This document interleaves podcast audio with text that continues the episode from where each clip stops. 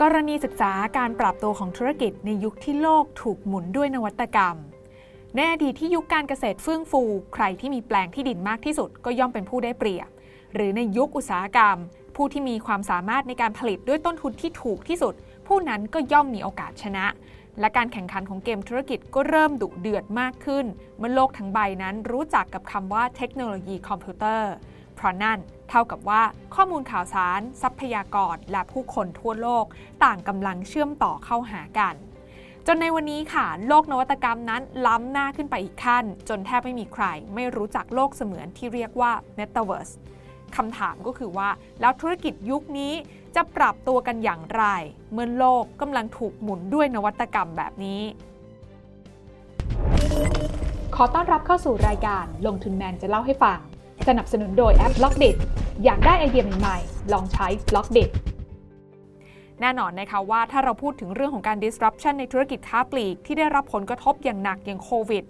การเกิดขึ้นของเทคโนโลยีใหม่ๆ อย่าง Metaverse ก็ถือเป็นตัวขับเคลื่อนการเปลี่ยนแปลงขึ้นไปอีกขั้นได้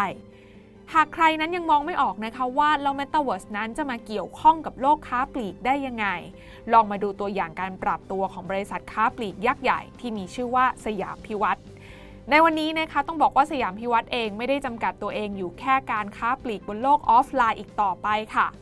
ถ้าพูดถึงสยามพิวัตรแล้วนะคะ ความสำเร็จที่ผ่านมาจากทั้งสยามพารากอน สยามเซ็นเตอร์ สยามดิสคัฟเวอรี่ ไอคอนสยาม และสยามพรีเมียมเอาท์เลทที่สยามพิวัตรเข้าไปลงทุนและบริหาร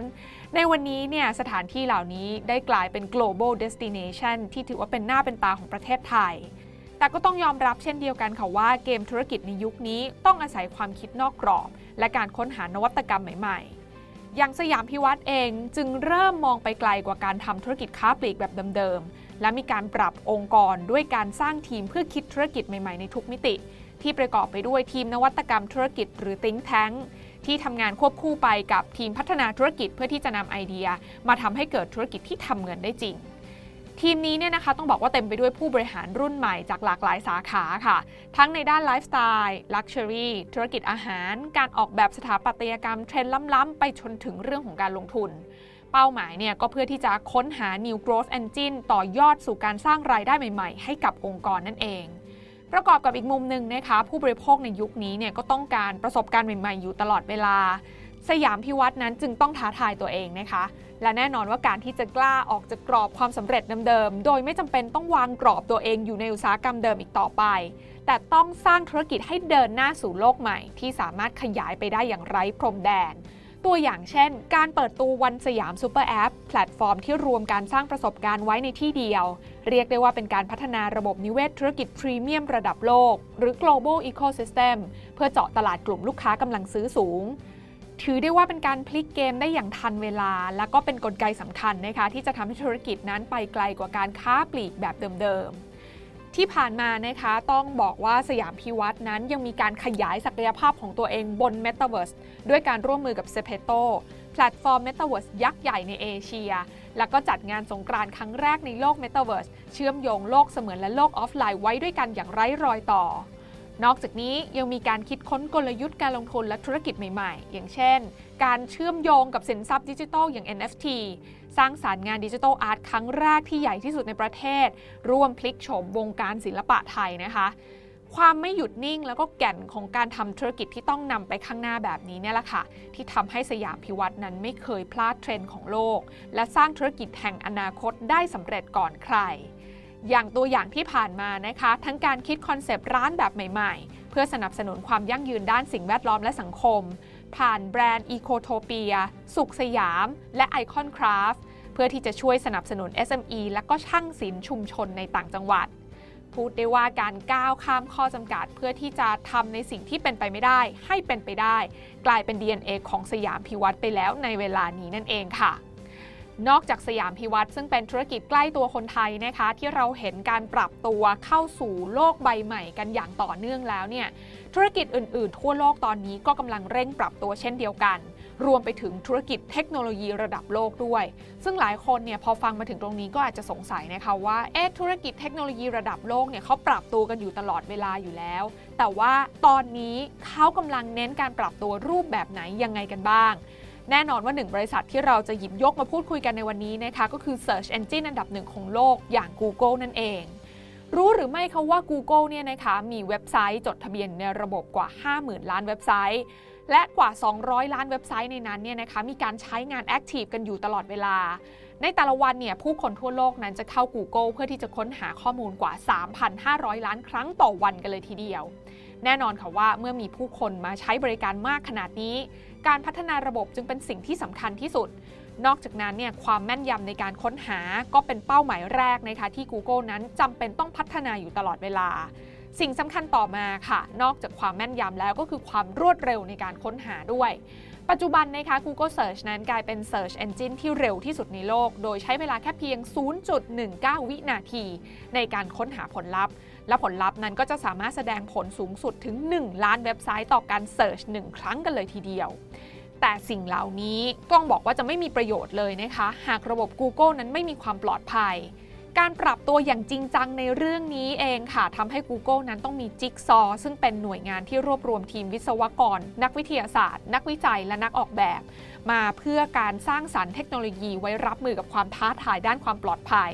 ไม่ว่าจะเป็นการโจมตีเสรีภาพในการแสดงออก การล่วงละเมิดทางออนไลน์ โฆษณาชวนเชื่อทางออนไลน์ทั้งหมดนี้เนี่ยนะคะก็เพื่อที่จะตอบคำถามค่ะว่า เทคโนโลยีนั้นจะช่วยให้ผู้คนในโลกนั้นปลอดภัยขึ้นได้อย่างไร เพราะอย่าลืมนะคะว่านวัตกรรมนั้นจะล้ำหน้าไปไกลแค่ไหนก็ตาม ความปลอดภัยก็ควรจะก้าวตามให้ทันเสมอด้วย และนี่ก็คือสิ่งที่ Google เองนะคะถึงแม้ว่าจะเป็นบริษัทเทคโนโลยียักษ์ใหญ่ที่เขาประสบความสำเร็จมาอย่างต่อเนื่อง เขาก็ยังคงเร่งปรับตัวให้เข้ากับนวัตกรรมใหม่ๆ ที่เกิดขึ้นบนโลกออนไลน์ บนโลกไซเบอร์ เพื่อให้ตอบโจทย์ กลุ่มผู้บริโภคของเขาได้มากขึ้นนั่นเองค่ะ อีกมิติหนึ่งนะคะที่อยากจะหยิบมาแชร์กัน ถ้าพูดถึงเรื่องของความปลอดภัยแล้วเนี่ยธุรกิจหนึ่งเลยที่ให้ความสำคัญกับเรื่องของความปลอดภัยในเชิงกายภาพเนาะคราวที่แล้ว Google เราพูดถึงความปลอดภัยในโลกไซเบอร์ใช่ไหมแต่ว่าถ้าเป็นความปลอดภัยในเชิงกายภาพเนี่ยหนึ่งในธุรกิจนั้นคงจะหนีไม่พ้นธุรกิจผลิตรถยนต์นั่นเองค่ะ ถ้าพูดถึงค่ายรถยนต์ที่มีมูลค่าสูงสุดในโลกมานานหลายปี หลายคนคงจะทราบกันดีว่าก็คือโตโยต้าจากญี่ปุ่นนั่นเองนะคะ แต่รู้หรือไม่คะว่าโตโยต้านั้นต้องมาพลาดท่าเสียตำแหน่งแชมป์นี้ในปี 2020 ให้กับรถยนต์ไฟฟ้าค่ายเทสลาที่กำลังเป็นคลื่นลูกใหม่ แน่นอนค่ะว่าสถานการณ์นี้เนี่ยนะคะกำลังบีบบังคับให้โตโยต้านั้นต้องปรับตัวเข้าสู่วงการรถยนต์ไฟฟ้า แต่สิ่งที่หลายๆ คนอาจจะไม่รู้ก็คือว่าโตโยต้าเองเนี่ยเขามีการประกาศตัวเข้าสู่โลกบล็อกเชนอีกด้วยนะคะ Toyota Blockchain Lab นั้นถือเป็นองค์กรที่ถูกก่อตั้งขึ้นในปี 2019 โดยมีเป้าหมายก็เพื่อที่จะเข้าไปสำรวจอนาคตของอุตสาหกรรมยานยนต์ แล้วก็พัฒนาตนเองไปสู่การเป็น Mobility Company ตัวอย่างโครงการทดลองนะคะที่ Toyota ได้ทำสำเร็จไปแล้วเนี่ยก็อย่างเช่น การเชื่อมต่อข้อมูลระบุตัวตนลูกค้า แล้วก็ยานพาหนะ รวมทั้งการบริหารจัดการด้าน supply chain ส่วนความคืบหน้าด้านรถยนต์ไฟฟ้านะคะโตโยต้านั้นได้ออกมาประกาศเดินหน้า รุกธุรกิจรถยนต์ไฟฟ้าอย่างเต็มกำลัง โดยตั้งเป้านะคะว่าจะเปิดตัวรถยนต์ไฟฟ้า 15 รุ่นภายในปี 2025 นี้ แล้วก็จะมีรถยนต์ไฟฟ้าถึง 30 รุ่นภายในปี 2030 นี้ค่ะ นอกจากนี้เนี่ยยังมีการผลักดันนะคะให้แบรนด์ Lexus เป็นรถยนต์ไฟฟ้า 100%ภายในปี 2035 อีกด้วย ทั้งหมดนี้ยังไม่พอนะคะโตโยต้านั้นยังมีการประกาศทุ่มเม็ดเงินลงทุนหลักล้านล้านบาท เพื่อที่จะพัฒนาเทคโนโลยีแบตเตอรี่ด้วยค่ะการปรับตัวของโตโยต้าในครั้งนี้เนี่ยเรียกได้ว่าหนักเอาเรื่องนะคะ นอกจากแรงกดดันจากสถานการณ์ของรถยนต์ไฟฟ้าแล้วยังต้องกลับมาเริ่มต้นสิ่งใหม่ๆ โดยไม่ยึดติดกับองค์ความรู้และความสำเร็จเดิมๆ ในเครื่องยนต์สันดาปที่ตัวเองเนี่ยสะสมมานาน มาถึงตรงนี้ถ้าจะให้สรุปนะคะว่าแก่นสำคัญจริง ๆ ในการปรับตัวของธุรกิจยุคนี้เนี่ยคืออะไร ก็คงจะตอบไม่ได้อย่างชัดเจนนะคะว่าอะไรนั้นจะเป็นสิ่งที่สำคัญที่สุด เพราะท้ายที่สุดมันก็ขึ้นอยู่กับหัวใจของการทำธุรกิจนั้นๆ มากกว่าค่ะ อย่างสยามพิวัตรเองเขาก็เลือกที่จะใช้ความคิดสร้างสรรค์มาท้าทายกรอบความสำเร็จเดิมๆของตัวเอง Google ก็หันมาใส่ใจเรื่องของความปลอดภัยทางเทคโนโลยีที่เป็นหัวใจสำคัญของการใช้บริการ Google มากขึ้น หรืออย่างโตโยต้าเองที่หันมาฉีกตำรารถยนต์สันดาปและก้าวไปสู่อนาคตด้วยรถยนต์ไฟฟ้า ดังนั้นนะคะ หากฟังมาถึงตรงนี้ลองตั้งคำถามใหม่ จากปรับตัวอย่างไร ไปเป็นกำลังปรับตัวเพื่ออะไร บางทีคำถามนี้น่าจะเป็นสิ่งที่หาคำตอบได้ง่ายกว่าสำหรับทุกธุรกิจนั่นเองค่ะ การลงทุนในความรู้ไม่มีความเสี่ยง ผู้ลงทุนควรกดติดตามลงทุนแมนได้ในทุกช่องทาง เริ่มจาก Subscribe และกดกระดิ่งช่อง YouTube ของลงทุนแมนไว้ ตอนนี้เลย